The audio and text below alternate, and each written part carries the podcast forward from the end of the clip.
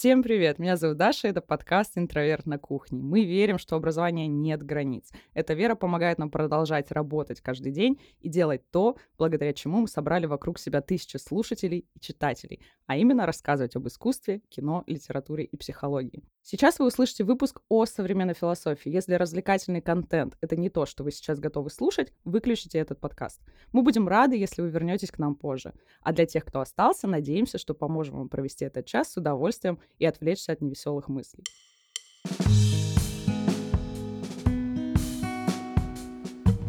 Все, кто остались, рады мы вас приветствовать сегодня. Сегодня наш разговор такой интересный будет о современной философии. И мне кажется, те, кто остались, наполовину отсеются через какое-то время.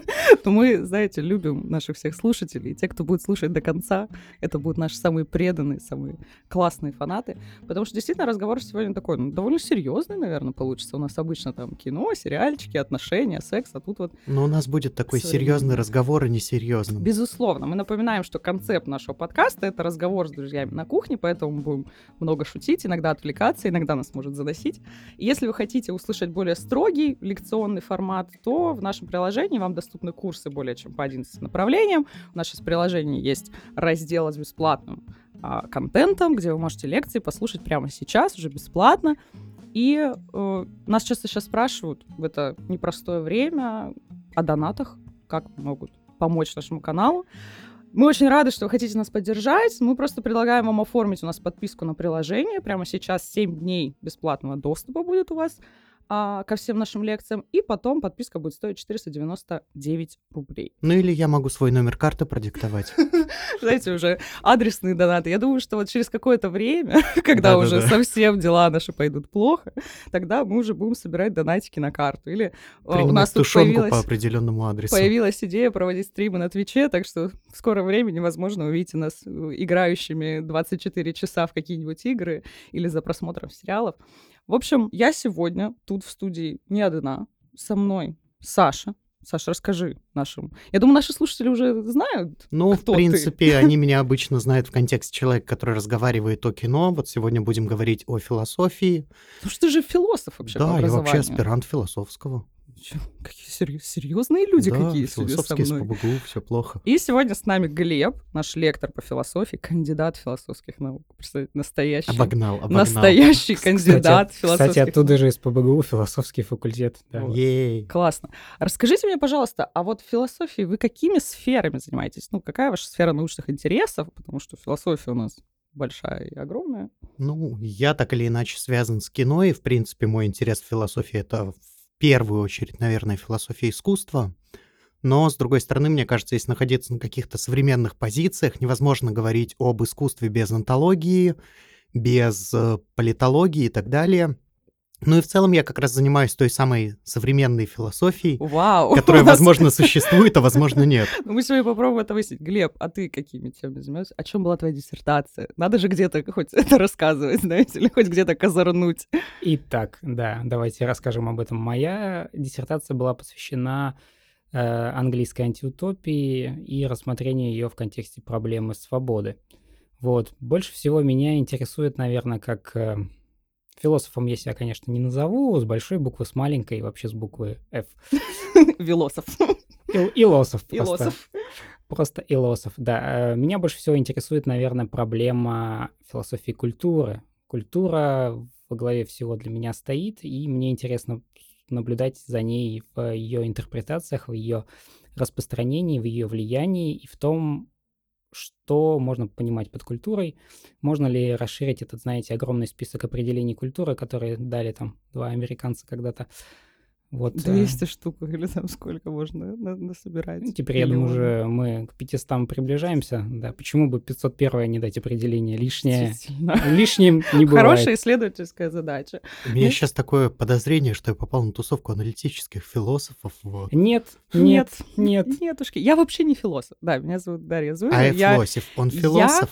Культуролог, не поверите, да. Я иногда, конечно, веду в том числе какие-то а, философские лекции, но в основном, как бы, главная моя вообще сфера деятельности — это культурология. Я занимаюсь теорией истории культуры, философской антропологией немножечко, немножечко, да, рассуждаю о человеке. И я вот как раз, моя диссертация, она про смерть, про нашу прекрасную, дорогую смерть-смертушку. В общем, занимаюсь, да, темами мортализма, мортализма и всяким таким а, грустным, печальным, мрачным, тревожным, иногда веселым. Первый вопрос, который я хочу вам вообще задать, который... Я сегодня буду иногда выступать с таких позиций, знаете ли, вот человека. У нас Алан обычно эту роль выполняет. Но сегодня... А сегодня Сократ — это сегодня... ты. Сегодня Сократ — это я. Я буду задавать какие-то вам вопросы, может быть, местами какие-то глупые, но мне кажется, То есть будем что... родами заниматься, мы. Именно. Какой кошмар. Всегда думала... Ну что, Глеб, кто из нас первый успеет всегда, родить? Всегда думала, да, не буду присутствовать никогда при родах, но сегодня, да, будем пытаться родить какую-нибудь небольшую, небольшую истину, где-то 3, 3 500, 54 Ну да, у меня бедра узкие, поэтому нужно такую маленькую истину рожать.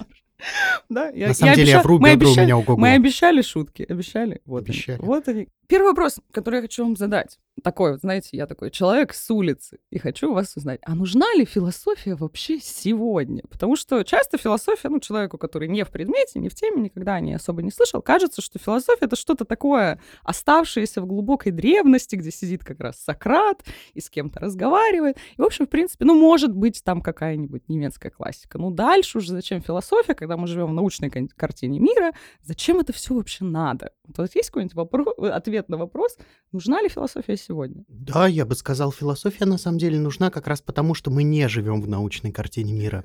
Я имею в виду, у нас существует наука, и э, существуют ученые, но при этом повседневная жизнь людей зачастую с этими учеными никак не сталкивается. То есть э, для людей наука оказывается равнозначна, ну не знаю, астрологии угу. или соционике. То, то есть, есть они скорее в нее верят, то есть они да, не могут да, рациональными да. какими-то методами приблизиться к пониманию науки, а вот принимают на веру. Просто теперь у нас не астролог со своими звездными картами, а человек, а человек в, в халате, да, либо там в лаборатории. Ну вот, э, да, и при этом я бы хотел добавить как раз, что люди так делают вовсе не потому, что они там глупые, неправильные, а просто потому, что, чтобы не верить в науку, а в ней разбираться, нужно потратить свою жизнь на изучение науки, и то ты будешь разбираться, условно говоря, только в одной области. Вот такой вот малюсенькой. И вот да, мы, когда да, там да. защищаем свои диссертации и так далее, всегда же там тема сформулирована вот про вот такой малюсенький предмет, потому что, чтобы понятно... Прикопались. Да, чтобы это как бы тотально, даже не тотально, ты не можешь его изучить. Я думаю, у вас тоже в текстах научных работ есть эти оговорки, что это не является предметом рассмотрения. То есть чуть-чуть шаг в сторону, все, я тут уже не специалист. У меня научная работа почти на 90% из этого оговорок. Глеб, как ты думаешь, нужна философия нам сегодня? Если нужна, то зачем? Мне кажется, я могу поддержать Сашу, потому что более того, э, к тому, что он сказал, э, к тому, что люди не являются экспертами, не смогут являться экспертами, более того, какой-нибудь ученый, если мы возьмем какого-нибудь, там, не знаю, человека, который изучает ядерную физику, если мы возьмем какой-нибудь предмет его обыденной культуры, совершенно не связанные с его предметом изучения, там он тоже будет абсолютным профаном и обычным человеком, который много чего не знает, может верить в карты Таро, может верить, э, там, не знаю, в магию Вуду, во что-нибудь такое, что не является абсолютно истиной, что не является доказанным научным фактом в том смысле, в котором оперирует этим его собственный предмет исследования. Угу. Вот на самом деле тут очень интересная история, в это еще очень сильно впрыскивается эзотерика. Мне кажется, самый лучший пример — это вот эта вот история из квантовой физики, наверное, вы слышали, сам факт наблюдения меняет происходящее. Mm-hmm. И я думаю, каждый из нас сталкивался с людьми, которые изо всех сил вот эту вот фразу используют, чтобы обосновать любую эзотерическую историю.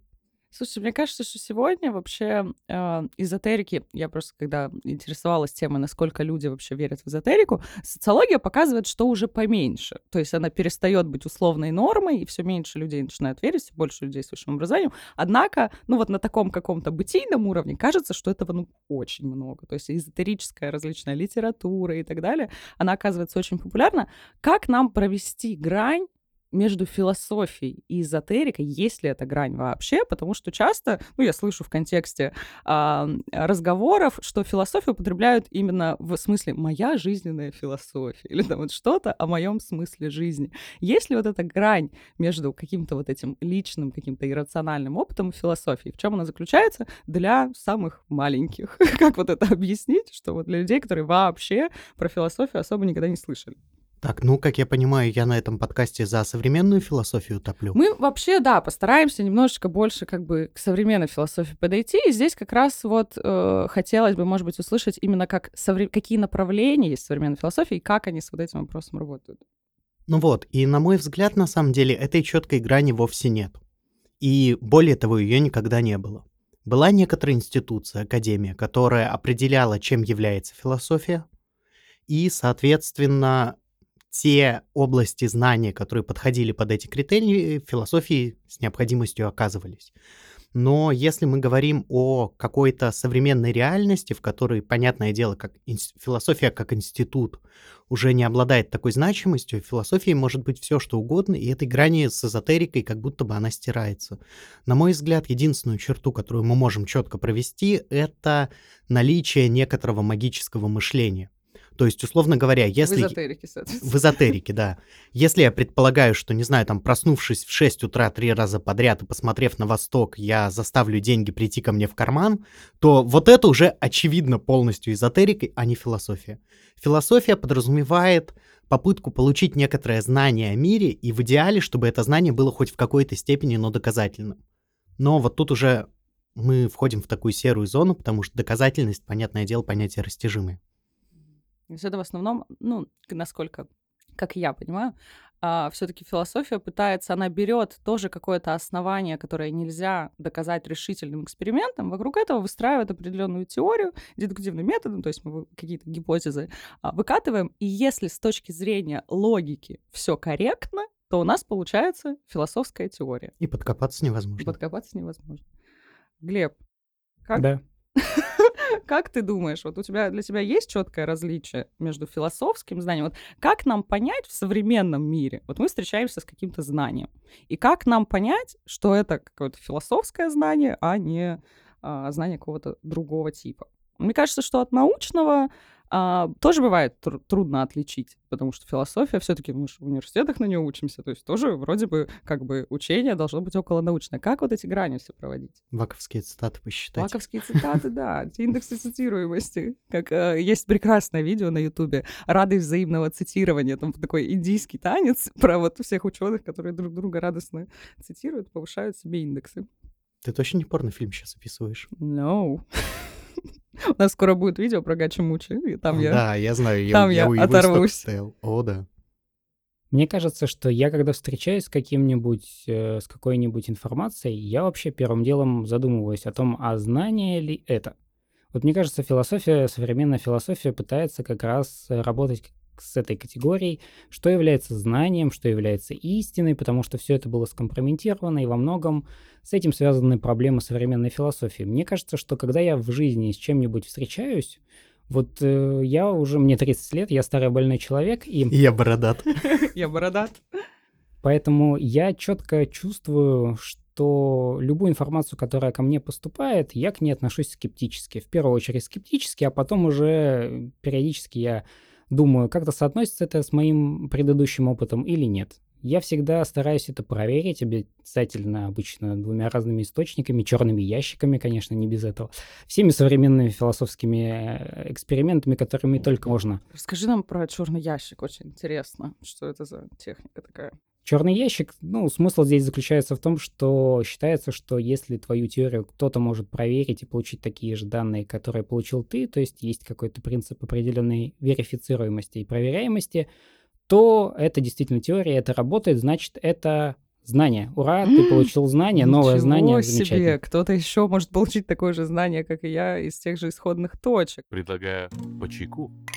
Вообще, мне кажется, мы уже, наверное, перейдем к каким-то более как бы конкретным направлением, которым занимается современная философия, что она вообще исследует. И мне кажется, что вот первый как раз момент, который Глеб уже затронул, то, что философия, а, безусловно, сегодня актуальна в разрезе философии и науки, раз уж у нас наука активным образом а, развивается, и здесь мы можем, я не знаю, степинский подход, э, степинский это Вячеслав Семенович Степина, подход использовать, что философия дает категориальный аппарат науки и все вот эти вот вещи, как бы науку обслуживает.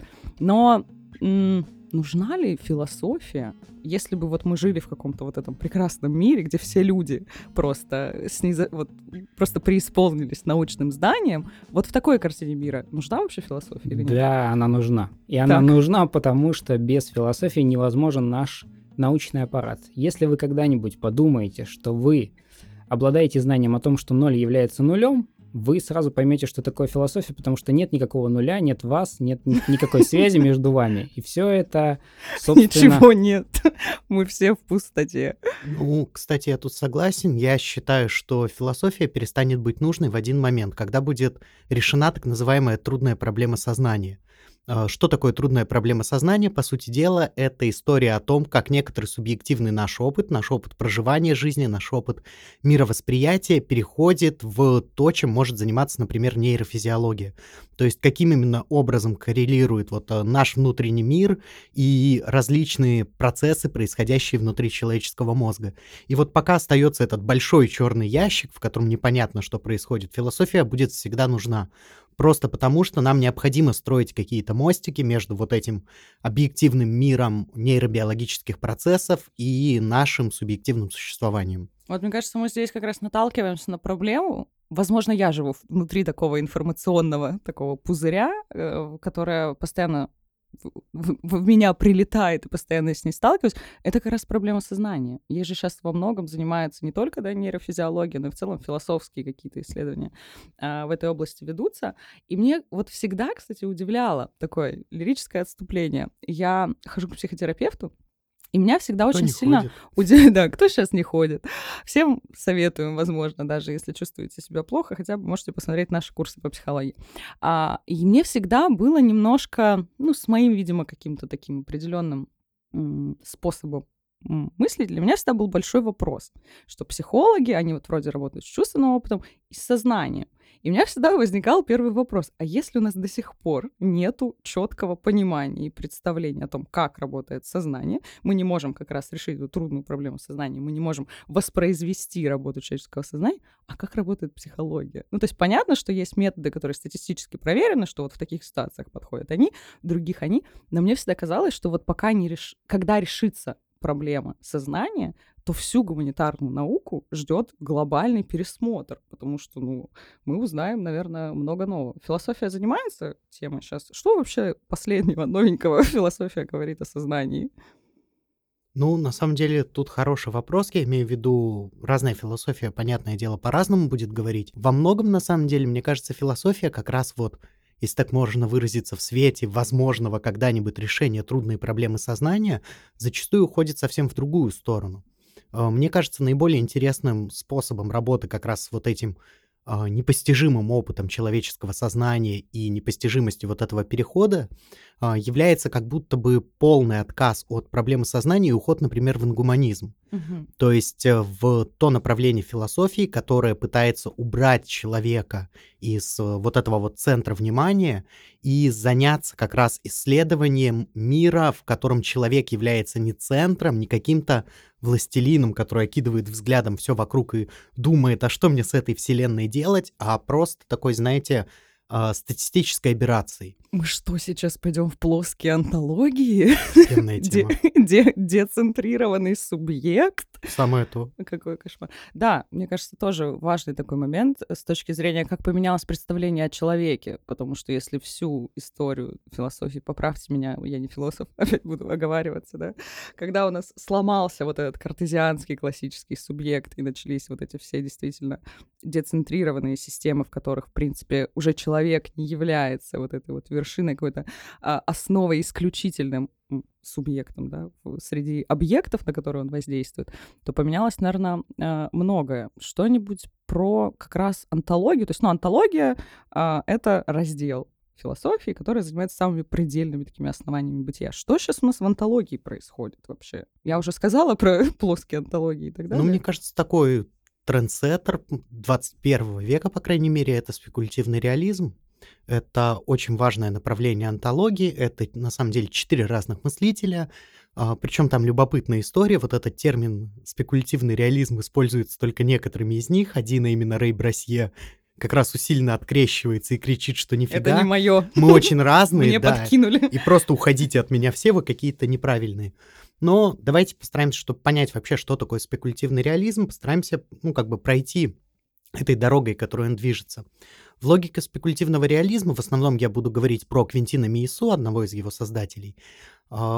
Существует очень важный концепт, который называется корреляционистской философией или кругом корреляции. Ох, как сложно. А то так. всё Мне, очень мне сложно. кажется, самые маленькие наконец выключили наш подкаст. Все началось тут какие-то круги пошел хардкор, пошел хардкор.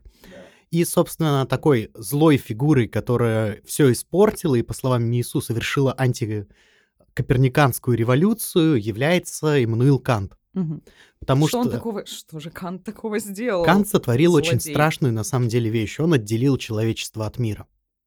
То есть, э, что такое по Канту объективное знание? Объективное знание представляет из себя такую совокупность знаний субъективных.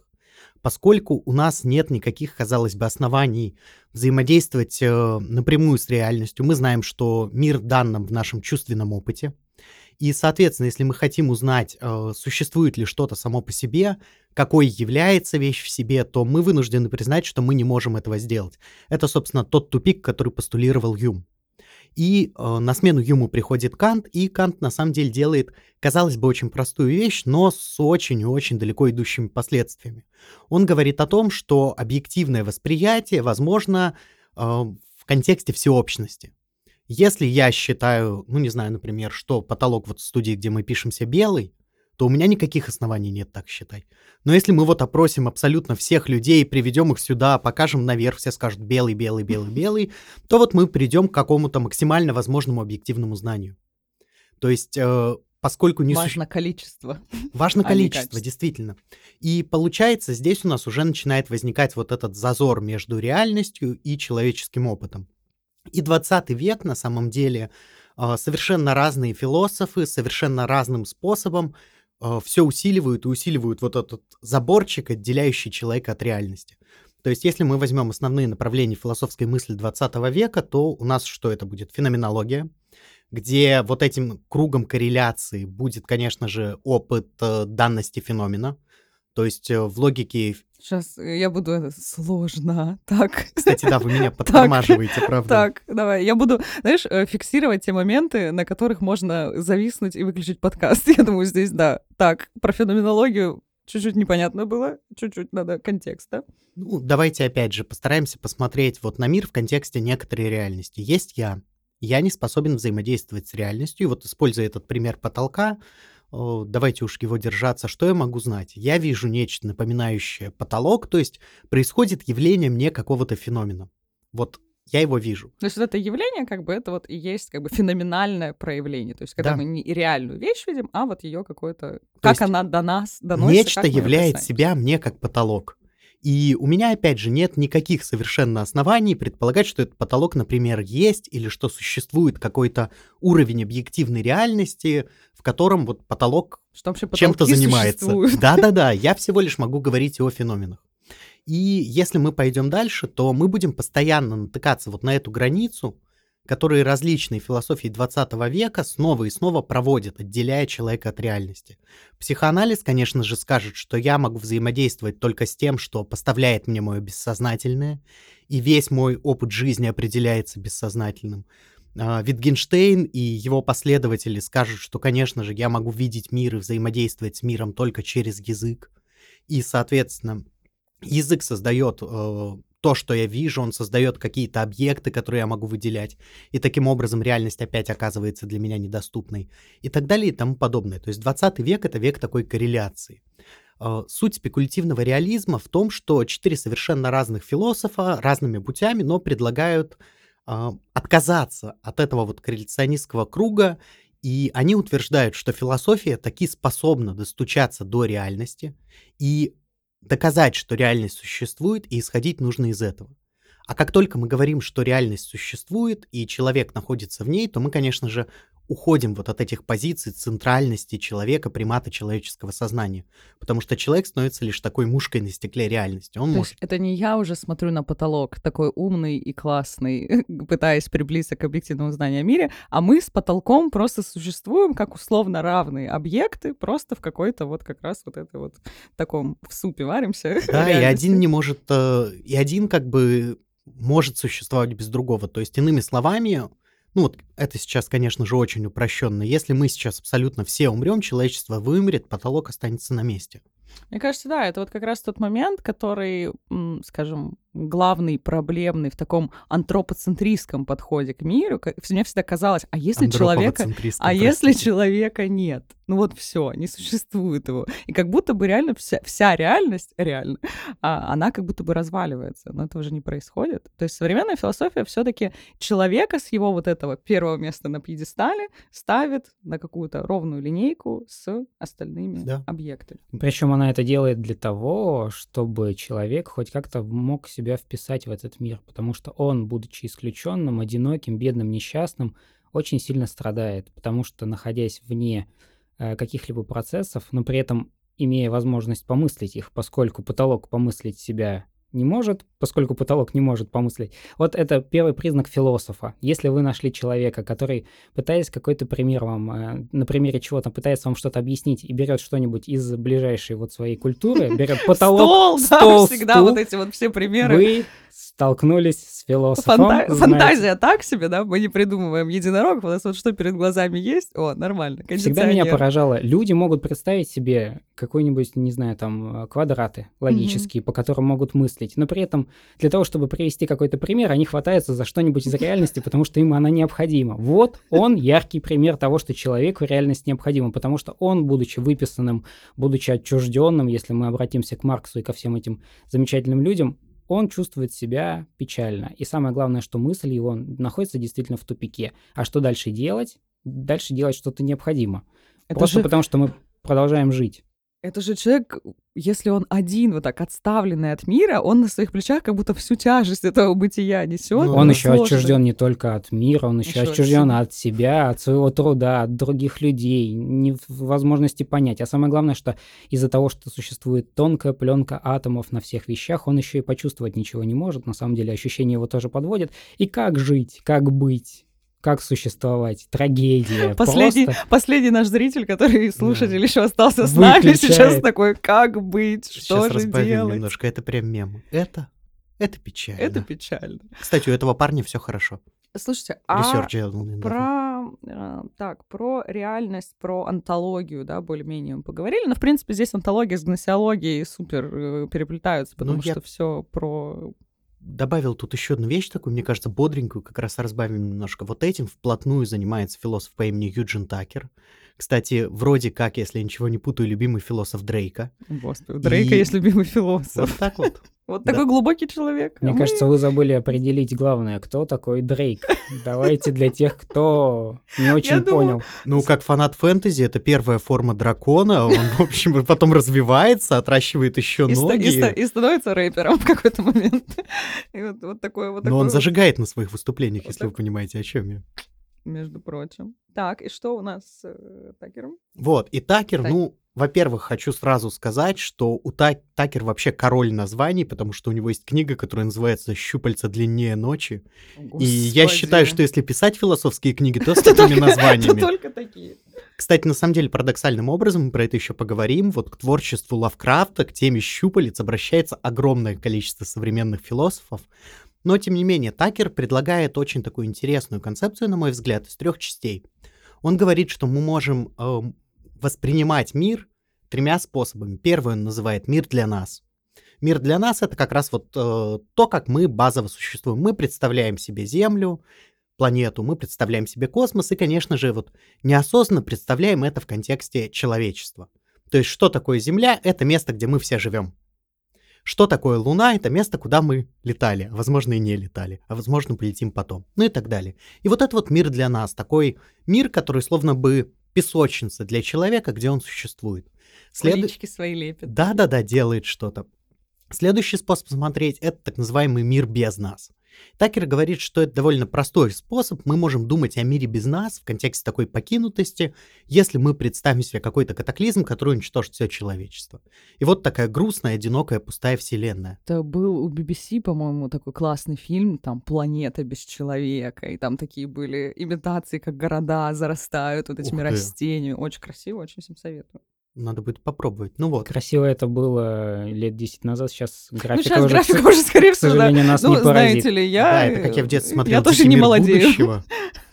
Там были такие красивые животные, которых они рисовали. Я недавно его пересмотрел, такой, господи, боже мой, какой Слушай, а «Аватар» до сих пор выглядит хорошо. Я недавно пересмотрел «Аватар». Потому что Джеймс Кэмерон гений. А. Потому что денег у Джеймса это, Кэмерона это, было очень много. Это мы обсудим уже за кадром. Да, это отдельный такой киноподкаст Возвращаемся к теме нашей философской. Ну вот, наконец. И мир без нас. Мир mm-hmm. без нас. То есть мир, из которого человечество стерто, ну это тоже, в принципе, просто представимо. И, наконец, самое сложное — это как раз мир для себя. Мир, э, и вот это представить уже очень трудно, мир, который существует без человечества. То есть человечество не просто вымерло, оставив какие-то следы, а человечество никогда не существовало. И вот Такер говорит, что настоящий ужас рождается не когда мы представляем мир без нас, этот ужас для нас такой привычный, и свидетельством этому могут служить, например, вот эти все фильмы 2012, угу. Апокалипсисы. Да, да, да. То есть вот фильмы видов. катастрофы, мы так немножечко пугаемся, но вот подлинный ужас, конечно, это воспринимать Вселенную, в которой не просто нет больше людей, а людей никогда и не было, и они не нужны. Это мир каких-то абсолютно бесчеловечных процессов, и по Такеру именно здесь рождается ужас. Потому что, конечно же, ингуманизм — это нечто по дефолту вызывающее в человеке страх. Потому что мы рождаемся и живем с постоянным ощущением собственной значимости. Нам постоянно кажется, что за нами кто-то наблюдает, в том смысле, что наше существование обладает какой-то ценностью и существование человечества как такового. И понятно, даже попытка помыслить мир, в котором человечество нет и ценности значит, у человечества, соответственно, нет никакой. Это, конечно же, пугает. И именно поэтому очень многие современные философы обращаются к теме хорроров, к теме ужаса, к теме страха, потому что это именно те мостки, которые позволяют нам перейти вот в этот мир без людей. Киберготика. Oh, yeah. а, вообще, мне кажется, да, вот как раз вот это очень сложно помыслить, потому что начиная там с античной философии, человек все время свои свойства собственного разума переносит на какие-то законы, создает различные логосы и так далее, что мир устроен вот этим каким-то абсолютно человекоподобным порядком. С одной стороны, мысль, конечно, очень такая, гордыня это человеческая, знаете ли, серьезная. Но она и комфортит. С другой стороны, да, это действительно очень простая вещь, очень простая для понимания. Каждый может себе представить, если столкнулся с чем-нибудь непонятным, не знаю, там, с жутким подвалом. И, например, вспомните Кевина, который всегда боялся э, вот этого вот... Э, печки? Да, печки. В подвале. Спасибо. Вот, печки он боялся, но позже он э, как-то это себе объяснил, как-то это назвал, как-то дал этому феномену какое-то объяснение, и все стал жить проще. Нет ничего такого, что укрылось бы от его сознания, от его понимания. И все, он дал этому имя, дал своему страху какие-то свойства, наделил его, понял, как с этим работать можно, хотя это все на самом деле в его сознании. Она его пугала, она стала чем-то там все произошло в рамках его собственных логических операций, ничего больше не произошло. Печь как была, так и осталась. Он финишировал знание перед страхом в этой от духовке. страха, знание возникает от страха. Древние люди придумывали себе а, вот какого-нибудь э, бога подвала, чтобы этого подвала не бояться. Причем я думаю, что этот страх отсутствует только у одних людей. Это людей в фильмах ужасов, которые заходят в какой-то страшный черный дом, и кто здесь? и заходят очень смело. Очень мне не нравится. Вот это без страшные поистине люди. Ну что, бахнем чайку? Если мы более-менее с антологией разобрались, немножко сказали про киберготику, какие еще направления, какие предметы, проблемы, вопросы рассматривает современная философия? Ну, на самом деле, мне кажется, еще одна важная часть современной философии, конечно же, это э, исследование того, как меняется сознание человека в контексте все новых и новых технических изобретений, каких-то инноваций. И здесь бы я предложил, ну, нам снова придется коснуться антологии, потому что, на мой взгляд... А куда без нее? Да, куда Везде без нее? она. И я хотел бы поговорить про две персоны, ну, точнее, про одну персону и одну группу людей, которые являются моими такими личными фаворитами в современной философии. Я имею в виду Ника Ленда, Э, крайне любопытного философа и просто, вот знаете, опять же, что-то у нас сегодня день старых мемов, вот крайне интересную личность. У нас всегда день старых ну мемов на нашем Если вы помните этот мем, он идеально описывает Лэнда. Вот это вот интересная личность. А следующая, как бы вот группа, которую я уже анонсировал, это так называемая группа изучения киберкультуры — господи, Cybernetic Culture Research Unit, CCRU, как ее еще называют, и это анонимная организация интернет-философов, которые совместно производят какие-то тексты. То есть часть из них, понятное дело, не анонимная. Известно, допустим, что Рязань Гористани был ее частью вот этой группы. Но, тем не менее, мне кажется, то знание, которое они производят, а они во многом наследуют Ленду, и он является таким своеобразной предтечей оно выглядит очень безумным, оно выглядит странным, оно выглядит максимально некомфортным и, казалось бы, вот эзотерическим, а не философским, но мне кажется, вот в этом безумном методе и рождается такое очень четкое, классное понимание того, как функционирует современное общество. А какими конкретно предметами, то есть, ну что вот конкретно они изучают, какие предметы рассматривают? Вот. А, основной концепт, с которого, мне кажется, стоит начать и с которого мы можем ну, потом уходить куда угодно, в том числе вот как раз и в эту кибернетическую культуру, как они ее радостно называют, это концепт гиперверия. Так. Гиперверия — это, ну, собственно, а, сопоставление слов суеверия и гипер. И в их логике гиперверия — это вымысел, который обладает настолько мощной сугестивной силой, он настолько убедителен, что он замещает собой реальность. То есть, э, да, Логика CCRU, она в этом плане предельно, если можно так выразиться, сюрреалистичная и эзотерическая. Более того, а, основу своей философии они берут у Уильяма Бироуза. Внезапно. Да, который говорил про звучит, то, что... Звучит пока очень эзотерично. Очень эзотерично. Очень, э, немножко и в этом так... самый большой класс, мне кажется, вот этого. То есть э, они на полном серьезе, казалось бы, пишут, что существует вот эта вот организация из Бироуза «Контроль», которая как раз изо всех сил насаждает гиперверия, которую мы знаем как реальность. Очень конспирология. Мне сейчас у меня какой-то да. третий глаз открылся да, вот здесь, да. вот на затылке. Мне кажется, в этом и фишка. В чем революционность Сергию, в чем, ну, собственно, и Лэнда в том числе. Они поставили на службу философии конспирологию, э, какую-то современную безумную литературу, а, откровенные вымыслы, теории заговоров. И они используют все это как методы, чтобы разбираться с тем, как мы видим мир. Знаешь, хочется спросить, а так можно было? Как выяснилось, да. ну, собственно, с точки зрения Академии так по-прежнему нельзя, поэтому вот я пытаюсь, э, ну, собственно, так. Очень классный э, момент и классный вопрос, мне кажется, пришел. Э, все равно же остается академическая философия. Ну, такая вот более университетская, заскорузлая, более такая строго философия, по которой, по которой есть вот эти коды специальностей и вот всякие вот такие вот штуки. А насколько она отходит на второй план сегодня. Потому что ну, у меня есть такое ощущение, что все-таки вот эта такая вот строгая академия, а, когда ты можешь быть философом, только получив определенный, там, а, написав определенное количество статей ваковского, для ваковских журналов, насколько сейчас философия уходит именно от вот такой университетской институциональной среды. Мне кажется, я сегодня встретил, когда готовился к подкасту, здоровское название для этих э, философов.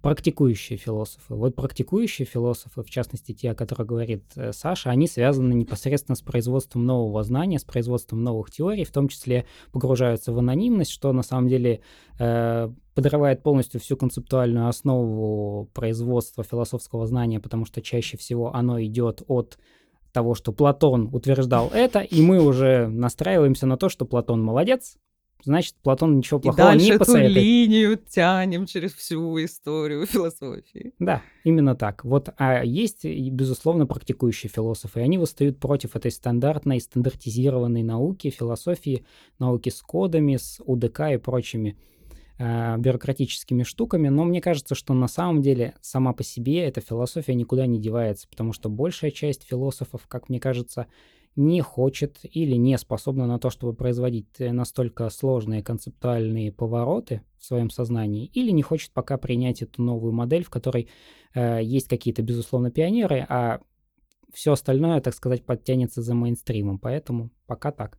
Если я сейчас такая решу, хочу, доказ... хочу быть философом теории симуляции. Я тут недавно общалась с одной а, прекрасной девушкой, и она мне м, очень подробно рассказывала про теорию симуляции и так далее. Я думаю, а вот я могу взять вообще любое сегодня основание, даже, ну, супер какое-то, ну, сомнительное, простите, mm-hmm. простите, пожалуйста, все сторонники теории симуляции, и начать на этом строить философскую теорию. Получается, что каждый человек, по идее, может быть философом, если да, возможны е- вот такие методы. Если он обладает достаточными навыками для того, чтобы знаниями и умениями для того, чтобы это обосновать, для того, чтобы сделать, в частности, как э, та группа, про которую рассказывал Саша, потому что сами по себе их тексты, если когда-нибудь вы с ними познакомитесь, сама форма философствования, она ни на что не похожа, ну, понятно, что насколько она может быть оригинальна, настолько, насколько это позволяют наши языковые средства в современности и наше мышление в том числе, потому что для них задача остается быть понятыми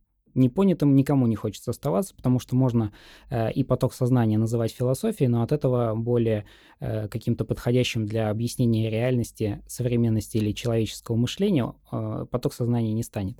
Вот, на самом деле здесь очень интересный вопрос, потому что э, что в современной философии является вообще производством знания? Если соединить э, что-нибудь, какую-нибудь одну теорию с другой теорией, появляется ли от этого новое знание? И вообще появлялось ли когда-нибудь новое знание? И, например, мысль, которую э, чаще всего встречаешь в анализе, например, антиутопии в 20 веке, что антиутопии написаны со всех возможных позиций. И вообще все возможные позиции философские в том числе исчерпаны. Все, мы исчерпались, конец. И поэтому конец философии, конец человечества, конец культуры, он скор, он Покайтесь, наступит. ибо придет. Конец дела, венец. Ну, к слову сказать, э, насчет вот практикующих философов и академических, некоторые успешно как бы сидят на двух стульях. То есть тот же Квинтин Миесу, например, который вот раз, про которого мы говорили, который разрывает этот круг корреляции, делает он это абсолютно академическим способом он, э, собственно, начинает с Канта, а потом начинает двигаться через математику, через канторовские бесконечности, и, в принципе, математически доказывает, что у реальности есть одно свойство, о котором мы можем говорить с полной уверенностью, о котором мы можем говорить объективно. И это объективное свойство — это то, что реальность в любой момент может измениться. То есть я понимаю, что извне философии это, наверное, звучит как-то очень просто тут, и базово. Что мы тут уже сошли Дескать, с ума все и да. просто доказываем. Вот реальность вещи. может измениться. Ничего себе, а мы-то не знали. Но, тем не менее, это свойство реальности, которое философия выводит абсолютно объективно. И это очень важно, потому что это буквально первое свойство реальности, которое философия как раз вытаскивает вот прям со времен Платона. То есть действительно это такая абсолютная доказательность. Мису последней работе, если я правильно помню, про, э, господи, после конечности, которая как раз называется. Сейчас очень популярная такая, э, да. модненькая, приводить ее во всяких исследованиях. Вот, и он там обещает, что он потом еще подробнее докажет и математически еще несколько, э, собственно, свойств реальности выведет, но, по-моему, он пока что так и не написал. Но, тем не менее, вот этот шаг — это действительно такая коперниканская революция, потому что как раз после этого открываются двери для вот всех возможных новых мыслителей. Вот, э, те же CCRU как раз в контексте МИИСУ теперь начинают работать. Гиперверие вполне себе объективно существующая вещь в таком контексте, потому что мы знаем, что реальность может измениться. Что задана новая рамка. Такая, да, и в ней это существует. И, кстати, вот про вопрос, любой ли может быть философом. Мне кажется, тут лучший ответ — это может ли любой человек быть писателем. В принципе, может любой, если писать умеет. Точно так же и с философией. Философия должна обладать вот этим сугестивным потенциалом гиперверия. Люди, которые взаимодействуют с философией, они должны действительно быть ей захвачены и думать, да, вот это взгляд на мир, который я прочувствовал и который мне нужен. То есть есть огромное количество философов, которые появляются и пропадают, и, ну, честно говоря, всем на них плевать. Написал диплом, где, опять же, взял привычную историческую перспективу в первой главе от да. Платона и пошли вперед, добавил чуточку чего-то, какой-то новый концепт, но при этом, по сути, основывается на всех тех же философских основаниях, что и вся философия до него там. Да, а если создал что-то новое, все это прочитали, подумали, э. Вел новый термин. Вот очень Молодец. хороший пример, мне кажется, здесь. Вот э, человек, который что-то создал, на что не обратили внимания, и через время, когда появился человек с таким сугестивным потенциалом, э, о нем все вспомнили, это Бергсон. Ну, в смысле, был философ Бергсон, создал вот эту вот идею потока. Вот его, допустим, любил Эйнштейн. Но, в принципе, по большому счету, на Бергсона всем было более-менее плевать. Ну и сейчас он, мне кажется, вот если опрос на улице Нет, проводить, его никто Нет, особо да, но даже в мире философии он был ну, ну третьестепенным. И вот появляется Делес, и в своей книге «Кино» он за основу берет концепцию Бергсона и рассказывает вот эту вот длительность. Это же так важно, это же так интересно. И о Бергсоне начинают говорить. И вся культурология, вот я со, с точки зрения своей области знания, просто вся по помешалась какой-то момент на Бергсоне, потому что только к нему отсылаются все работы. И вот о, с него начинаются как с Платона все вот культурологические исследования. А, ну у нас же есть Бергсон. Да, вот это такой пример новой жизни. Вот. А еще про странный опыт Сесирью тут хочу привести пример отрывочек кусочек из их текстов, там тоже вот 90-е нулевые, когда они писали, который, на мой взгляд, э, вот лучшим, серьезно лучшим способом описывает консервативный поворот в Европе. Ну, то есть вы знаете, что последние годы в Европе все сильнее набирает э, силу консервативное движение, например, в, Порш, э, в Польше ужесточение законодательно касательно обо... законодательства. все, да, движения. Сейчас, да, в Польше ужесточение законодательства касательно абортов и множество. И вот у Сиргю, я помню, читал текст, и меня так зацепила эта фраза про то, что э, там рассказывается вот как раз про какие-то проблемы, про людей другой, э, других национальностей, и дальше фраза, что «но берегитесь человека, который идет, белого человека, у которого есть лицо». Ну, это мой личный перевод, к сожалению, с английского. Но идея вот этого человека с лицом, мне кажется, это самое лучшее, пусть и метафорическое описание вот этого консервативного поворота, требования уважения к этой истории, к личности, к некоторой традиции, к ценностям. То есть вот этот человек с лицом, такая статуя среди настоящих людей, это вот как раз такой символ консервативного поворота, и они описали это буквально походя в статейке на полстранички, казалось бы, в каком-то вот просто бреду, потому что их философия похожа на бред. Но, тем не менее, самое жуткое в их философии, что их бред — идеальный инструмент описания нашего мира. Очень интересно, мне кажется, сейчас очень многие, ну, не многие, два-три зрителя, которые все еще с нами, мы вас очень сильно любим и ценим, а, и сейчас могут возмутиться, очевидно, да, потому что их какая-то реальность за окном, где им кажется, что наоборот консервативные ценности сейчас вытесняются какими-то а, либера... ну, либеральными, здесь даже как-то они немножко по-другому выражаются, ну, скажем, либеральными а, ценностями и так далее, что наоборот сейчас э, разнообразие, репрезентация как раз начинает угнетать того самого белого человека с лицом и так далее, что их реальность за окном как будто бы чуть-чуть другая. От чего? Почему так происходит? Вот. Ну, потому что как раз появляются другие лица. То есть, э, ну, представьте себе ситуацию, если вы вот единственный человек, у которого есть лицо, и тут внезапно появляются какие-то другие лица, это действительно воспринимается угнетением. И вам надо на них смотреть. Они да. еще как-то на вас а смотрят, еще, еще что-то говорят, еще и каких-то, возможно, требуют а, признания себя как равными субъектами интересно. И, наверное, еще одна такая магистраль, то есть вот если мы уже поговорили про антологии, поговорили про сознание, про как бы условно место человека а, в этих а, антологиях, еще, мне кажется, одна такая важная тема, она более, ну что ли, ориентирована на практику, может быть, будет более понятно. Сейчас, мне кажется, по крайней мере, в культурологии точно, главная тема — это, конечно же, техника и различные э, взаимодействия человека с техническим прогрессом, все эти эсхатологические ожидания того, что скоро э, Шварценеггер наконец-то придет и потребует у нас нашу одежду и мотоцикл. И, собственно, что искусственный интеллект становится просто, мне кажется, точкой сборки вообще всех э, наук и всех э, именно точкой приложения всех умов. Что же нам философия говорит об искусственном интеллекте? Придет он за нами или все-таки не придет? Ну, тут бы я обратился к Нику Ленду, потому что, опять же, существует огромное количество прогностических таких, знаете, моделей. Вот как изменится человечество, когда появится искусственный интеллект, когда появятся уже полноценные киборги. И на самом деле история человечества знает огромное количество прогностических моделей и предсказаний касательно будущего. И их объединяет одна важная черта. Большая часть не сбылась. Ну, то есть э, философия... Когда да появилось кино, не умер театр. Да-да-да, и вот, а когда появилось нужное вставьте, видеокассеты, смартфоны, кино тоже не умерло. В общем, куча людей, куча вещей, которые отказываются, вот нагло отказываются умирать. Вот кино, театр все еще живут зачем-то. И мне кажется, честно, лучшая предсказательная способность у Ника Лэнда. Это вот как раз та персона, которая стоит у истоков CCRU, и, на мой взгляд, у него очень интересная история жизни — это называется «Дети, не повторяйте это дома». А, Ник Ленд преподавал... Трюки выполнены профессионалами. Ну, в принципе, да, профессиональными Никами Лендами. В общем, он преподавал у себя в университете. И он начал изучать демонологию, начал углубляться в различные странные области знания.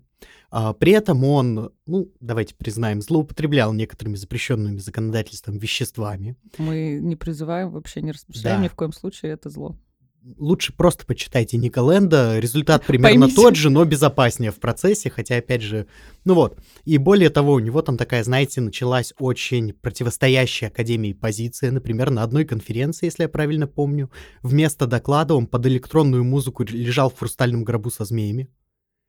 И, собственно, Ник Ленд начал говорить о вот том... Она, вот она, современная философия. Да. У нас вопрос, есть ли современная философия? Лежишь в хрустальном гробу со змеями? Пожалуйста. И Ник Ленд говорил о том, что философия перестала быть острой.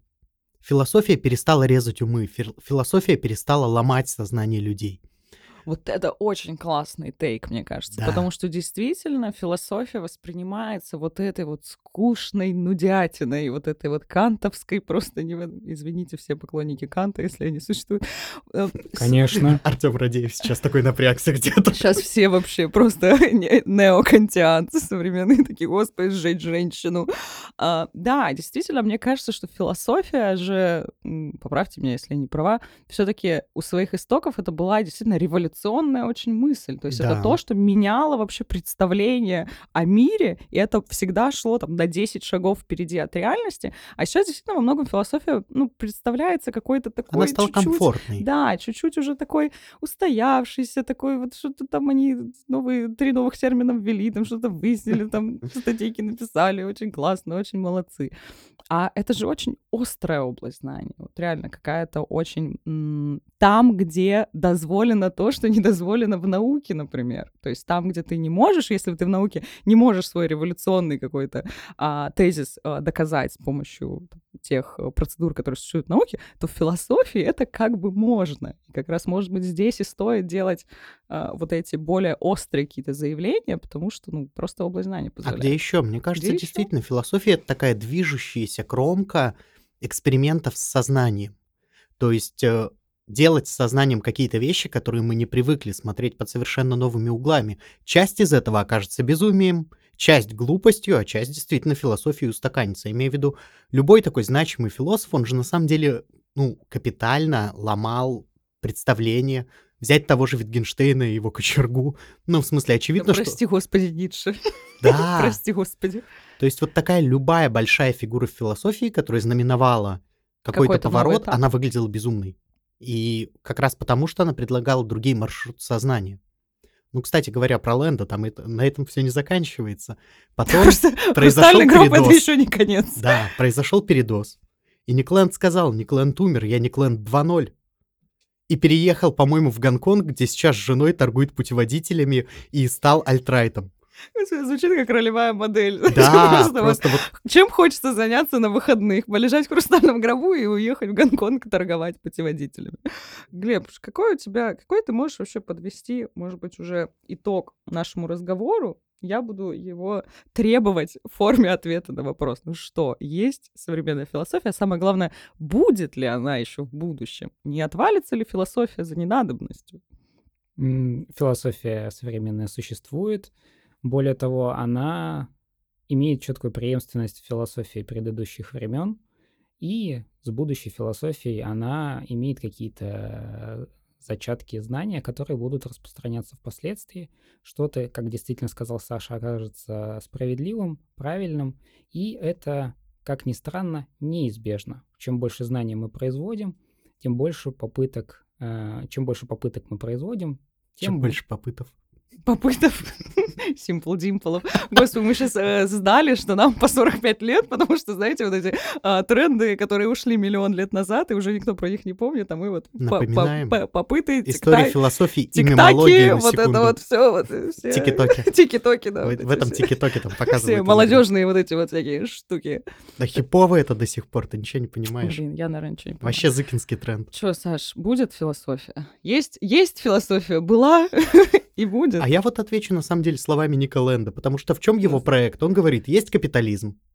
И вот у него свои проблемы, плюсы, минусы, все его пытаются замедлить, потому что жизнь слишком быстрая, слишком сложная. А Лэнд говорит, нет, давайте ускорять капитализм. Давайте разгоним его до той степени, что мы вообще уже не будем понимать, что происходит что мы переключимся в какое-то другое мировосприятие, которое из текущей точки познать мы вообще не в состоянии. У него есть золотая цитата, на мой взгляд. А, «Сможет ли тот, кто играет тобой, перейти на второй уровень?» И вот мне кажется, хочется, это ответ. Тут хочется э, побыть немножко этим ужасным морализатором. А с этикой-то что в этот момент тогда а происходит? мы не знаем, мы не знаем, мы что не произойдет знаем. с миром. То есть вся идея Лэнда, и мне кажется, самая актуальная идея э, современной философии это отказ от этого прогнозирования. Мы можем посмотреть вокруг, мы можем увидеть картину мира, которая нас окружает. Мы можем увидеть, чем она нам не нравится, а дальше мы должны, ну, знаете, вот прям по-киркегоровски совершить прыжок в веру. Мы должны разогнаться до той степени, что что-то изменится.